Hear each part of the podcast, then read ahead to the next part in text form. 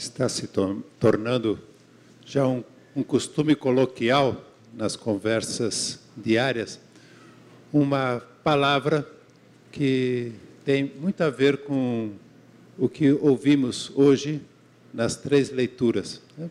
Todos nós a empregamos com maior, maior naturalidade, né? numa conversa, ela, uma frase que começa com essa palavra, né? com certeza. Hum. Muitas vezes a gente fala isso, não é verdade? Com certeza. Alguém faz uma afirmação, alguém conta a história e fala, com certeza. Né? Mas precisamos pensar com que grau de certeza? Uma certeza absoluta? Uma certeza segura? Porque o que nós precisamos na vida é justamente isso. Nós temos que ter certezas inquebrantáveis. Nós temos que ter certezas que nos dão força para continuarmos vivendo. Né? E hoje, Deus nos fala da certeza inabalável, da certeza segura, da certeza que nos impele a continuar a viver, né? que é a fé. São Paulo, na, ouvimos há pouco, dizer a fé é o modo de já possuir aquilo que a gente espera.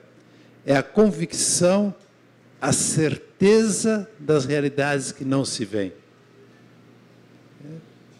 Aí está, com certeza, a certeza que nós procuramos. A fé. A fé. A fé não é simplesmente um conjunto de conhecimentos adquiridos né, desde que fizemos a catequese para a primeira Eucaristia, até o momento que vamos acrescentando uma série de eh, verdades que fruto de uma formação. A fé é uma certeza inabalável que Deus colocou em cada um de nós é, como um dom, um dom muito precioso que nós temos, um tesouro. Por isso, nosso Senhor não teve dúvida de dizer: onde está o teu tesouro, aí está o teu coração. Onde está o teu tesouro? A fé. Porque nós somos pessoas que sempre estamos esperando, estamos esperando algo, estamos esperando alguém. Né? A gente sempre está com o olhar voltado para o futuro né? e querendo que um fato, uma pessoa, um acontecimento se dê na nossa vida. Nós sempre estamos esperando. Parece que estamos sempre estreando a vida, né? Parece que estamos sempre nascendo de novo. O que já vivemos, é, agradecemos, nos preencheu, nos enriqueceu de um, com maior ou menor profundidade, mas ainda nos resta. A gente sempre está esperando um tesouro na nossa vida. Né? E vemos que esses atletas da fé, já que estamos nas Olimpíadas, vamos usar esses nome, esse nome, né? Esses atletas da fé. Abraão. Abraão é citado na carta de São Paulo né, como um homem de fé. Deus lhe pediu que saísse da sua região, a região de Ur, uma parte do atual Iraque, e fosse caminhando em direção a uma terra prometida, que Deus iria pouco a pouco revelando para ele o que seria isso. Né? E ao mesmo tempo, lhe fez uma promessa. Não só lhe pediu uma saída da comodidade, do lugar onde já estava bem estabelecido, e uma aventura na vida, mas lhe prometeu que ia ser pai de uma multidão de pessoas. E de fato, sabemos que os povos semitas os judeus e os árabes descendem de Abraão. Né? É. Mas prometeu uma filiação para um homem que já era idoso, esposo de uma mulher, Sara, que era além de idosa, estéril. E Abraão acreditou. Acreditou, saiu, caminhou, e Sara também. É, ouvindo que Deus lhe dizia que ia ser mãe, sendo idosa e estéril, acreditou. E de fato deu à luz a Isaac. E o filho que é, não era esperado, mas sim estava esperado por Deus desde toda a eternidade é, para gerar esse povo que do qual o próprio Deus iria nascer. Né? Se formos falar, se fôssemos ver a delegação dos países que entraram no Maracanã na, na sexta-feira à noite, né? ali estava Israel, né? ali estava o povo palestino, né? ali estava povos árabes, né? povos que têm uma origem em Abraão, né? Isaac, em Jacó, né? povo que Deus escolheu para nascer. Então, na sua humanidade, se fôssemos é, pegar a ficha, o cadastro de Deus, de Jesus Cristo, estaria lá, nacionalidade, origem, judaica. Né? Deus escolheu ser judeu. Né? Porque um homem acreditou, uma mulher acreditou, uma mulher teve a certeza de que, sendo idosa, mistério, a palavra de Deus ia lhe dar a maternidade. Como aconteceu mesmo com Maria, né? que havia feito um ato de extrema humildade, renunciando a ser a mãe daquele que era tão esperado, o Messias, e ela, inspirada por Deus, lhe fez um ato de permanecer né? virgem. Né? E mesmo casando, comunicou a José o seu propósito. José também acreditou que aquilo era não um desejo feminino, mas que era a vontade de Deus. E a essa pessoa Deus lhe pediu para ser a mãe. E nós temos na história da humanidade pessoas que com certeza vivem com a certeza mais inabalável do mundo que é a fé. Né? Onde está o teu tesouro? Uma pergunta que agora Deus nos faz. Onde está o teu tesouro? Né? O que, você espera na vida? Né? Quais são é, os seus projetos? Qual, como você está traçando o caminho do seu futuro? E seja ele qual for, projeto, caminho, tesouro, se não tivermos o tesouro da fé, se não tivermos essa certeza inabalável de já possuir o que se espera, certeza de realidades que ainda nós não vemos, que é o nosso futuro, mas que nós sabemos que estamos sob os cuidados de Deus. A primeira uh, luz que nos dá a fé é essa: né? Deus é amor. Deus é onipotente. E Deus me trouxe a vida. Esse Deus amor, onipotente, e que me concedeu esse dom da vida, por acaso vai descuidar da minha vida? Por acaso vai me deixar né, assim perdido na vida?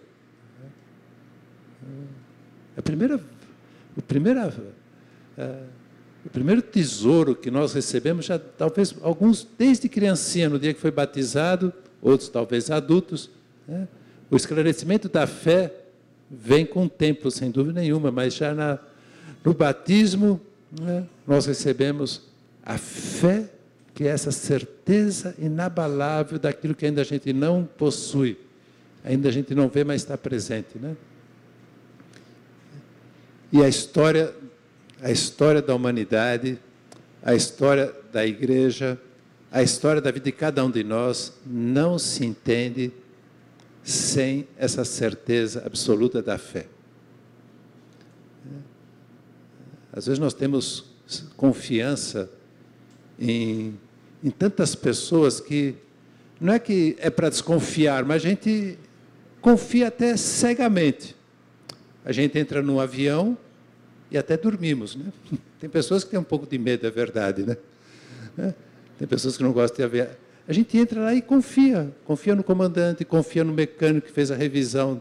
Entramos no ônibus, entramos num táxi, né? entramos no metrô, entramos vários meios de transporte que nos levam né? e confiamos. E não confiamos em Deus, que é o nosso condutor, é o nosso comandante, né? é o nosso uh, Pai, que é fiel às suas promessas. Né?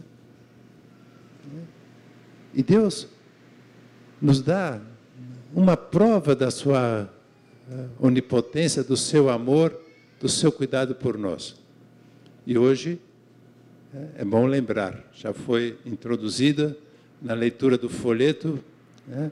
Estamos no mês de agosto, no mês de agosto a igreja reserva para que rezemos pelas vocações, né? primeiro domingo do mês, hoje, pelos padres, vocação sacerdotal. Segundo domingo do mês, pelos pais. Essa vocação maravilhosa que é o matrimônio, né? que dá ao homem o poder de e a uma mulher o poder de colaborar com Deus na criação de cada um de nós. Né? Depois, o terceiro domingo, os religiosos, as religiosas, e no final do mês, o último domingo do mês, a vocação de todos os batizados, todos os leigos e leigas que têm um papel fundamental dentro da igreja e dentro da sociedade, mas hoje é o dia do padre. Hum? Hoje rezamos pelos padres. Né? E se nós formos é, olhar um pouco a nossa vida, nós vemos sempre teve um padre que teve uma, um papel primordial na nossa vida. O padre que nos batizou. Os casados, o padre que assistiu o casamento. É? Aquele padre que, no momento doloroso da vida, nós o chamamos para dar o último sacramento aos seres queridos, a unção dos enfermos. Um padre que nos deu uma profunda paz interior né? e que nos animou realmente a continuar a nossa caminhada quando foi um instrumento da misericórdia de Deus e, e ao invés de nos condenar, ao invés de nos acusar, ao invés de dizer que você não tem remédio, ele disse: Eu te absolvo, em nome do Pai, do Filho e do Espírito Santo. Um padre que nos aconselhou, quantas vezes nós, padres, ouvimos isso? Né? Aquilo que o Senhor disse mudou a minha vida. Né? Aquilo que o Senhor disse fez um bem enorme para mim e para minha família. Né? Deus, como diz São Paulo numa das suas cartas, escolheu um homem entre os homens para colocá-lo a favor dos homens. Né? Estou lendo um livro que aconselho, muito interessante, muito rico de, de vida, de vida de fé. Um, um livro chamado, o título é Deus ou Nada. Já é bem sugestivo o título, Deus ou Nada. Ou a gente acredita em Deus, né? ou nada nos dará segurança, certeza do nosso, da nossa vida, do nosso futuro. Deus ou nada. É uma entrevista feita por um jornalista italiano a um cardeal, um cardeal que é o responsável por uma congregação em Roma sobre que cuida da liturgia e dos sacramentos, cuida de toda essa parte da igreja voltada para os canais da graça de Deus. O nome do cardeal é cardeal Robert Sara. É um africano. Um africano, 71 anos. Né? Ele, ele conta, já no início da sua entrevista, o, o, repórter, o jornalista lhe pergunta né? o que ele pode contar da sua vida. Ele falou: o que eu posso contar da minha vida é que Deus é que fez tudo. Por isso o título, né? Deus ou nada. Dizer, ele não entende a vida dele sem Deus. Porque ele conta que ele era de uma aldeia paupérrima, num recanto da África, de um país pequeno, Guiné, né, que ali, né, voltar, rodeado de, de uma religião animista, própria da, de muitos países africanos, né, ou, que por acaso, por acaso, né, ali estavam os religiosos franceses que lhe impressionava muito porque tinham deixado um país com uma cultura, com um nível de vida bem superior onde ele vivia e foram para essa região da Guiné, a mais pobre região da Guiné, para levar a fé. Né? E ele ficava impressionado com a oração dos padres, como eles rezavam, passavam horas rezando, com a celebração, né, uma celebração né, cheia de fé, cheia de fervor da Santa Missa. E como se dedicavam à catequese. Né? E ele diz: aí começou a ação de Deus na minha vida que eu não compreendo como é que Deus foi me escolher lá no, como ele dizia, lá no fim do mundo de, uma, de um país africano, primeiro para ser coroinha, depois para ser padre, depois para ser bispo, depois para ser cardeal. E tudo que ele esperava da vida, né, do ponto de vista dos seus sonhos de criança, de adolescente, nada daquilo aconteceu. Foi muito mais do que ele aconteceu. Mesmo sendo padre, ele fala: Eu jamais esperaria chegar a Roma. Eu jamais esperaria encontrar né, o Papa face a face. Eu jamais pensaria em celebrar uma missa na Basílica do Vaticano. Ele falou, e tudo isso foi se realizando. E ele estava jurado de morte. Jurado de morte porque durante a sua vida de seminarista de padre, de bispo, ele viveu sobre um regime ditatorial, revolucionário, né, anticatólico, que perseguia muito a igreja. O bispo que o ordenou né, foi, ficou preso durante décadas. Né, e ele também, quando foi nomeado bispo para substituir esse que estava preso, né, ele teve que falar que naquele país faltava justiça, faltava liberdade, faltava dignidade, faltava saúde, educação para o povo. Né? E aquele governante, ditador, né, já lhe tinha marcado para ser preso e na prisão ser morto. Né? Três dias antes desse plano se realizar, quem é que morre? O ditador. Muda o governo. Né? E ele continua sendo uma voz em favor do povo. Né? É uma voz defendendo defendendo a dignidade do ser humano, defendendo a vida. Né? E, essa, e essa pessoa é chamada a Roma para cuidar de todas as obras de caridade da igreja no mundo inteiro. É? Pelo Papa João Paulo II, depois pelo Papa Bento XVI, ele foi nomeado para cuidar da evangelização dos povos. E hoje ele está por desígnio do, do Papa Francisco cuidando de toda a liturgia e sacramentos da igreja. Né? Um homem que ele dizia: tudo na minha vida que eu planejei, eu tinha certeza que ia acontecer, não aconteceu. Tudo que Deus planejou, tudo que Deus quis, se realizou. Ou seja, né, a fé, a certeza de ser conduzido por Deus. Né? E hoje é um um padre, um bispo, um cardeal, né, que está sendo instrumento de Deus para fazer tantas e tantas pessoas se encontrarem com Deus. E através desse livro, eu tenho certeza que muitas pessoas vão entender o que é viver com fé, com segurança, com certeza inabalável. Né? E é o que nós mais precisamos nós mais precisamos. Né? Viver de certezas. Porque a gente está vivendo num mundo de incertezas. Gente não sabe se né, o que pode acontecer. Né? Nas Olimpíadas estamos rezando para que não haja nenhuma né, situação de violência. Estamos rezando pelo nosso país para que possa né, restabelecer né, os parâmetros de vida digna. Né? Estamos rezando pelos nossos familiares para que possam, especialmente os jovens, possam ter um futuro mais garantido. A gente está sempre esperando que, com a nossa oração, venha um bem, pois nós temos que acreditar com certeza inabalável, com fé, uma fé segura de que Deus é amor, que Deus é onipotente e que Deus cuida de cada um de nós. Né?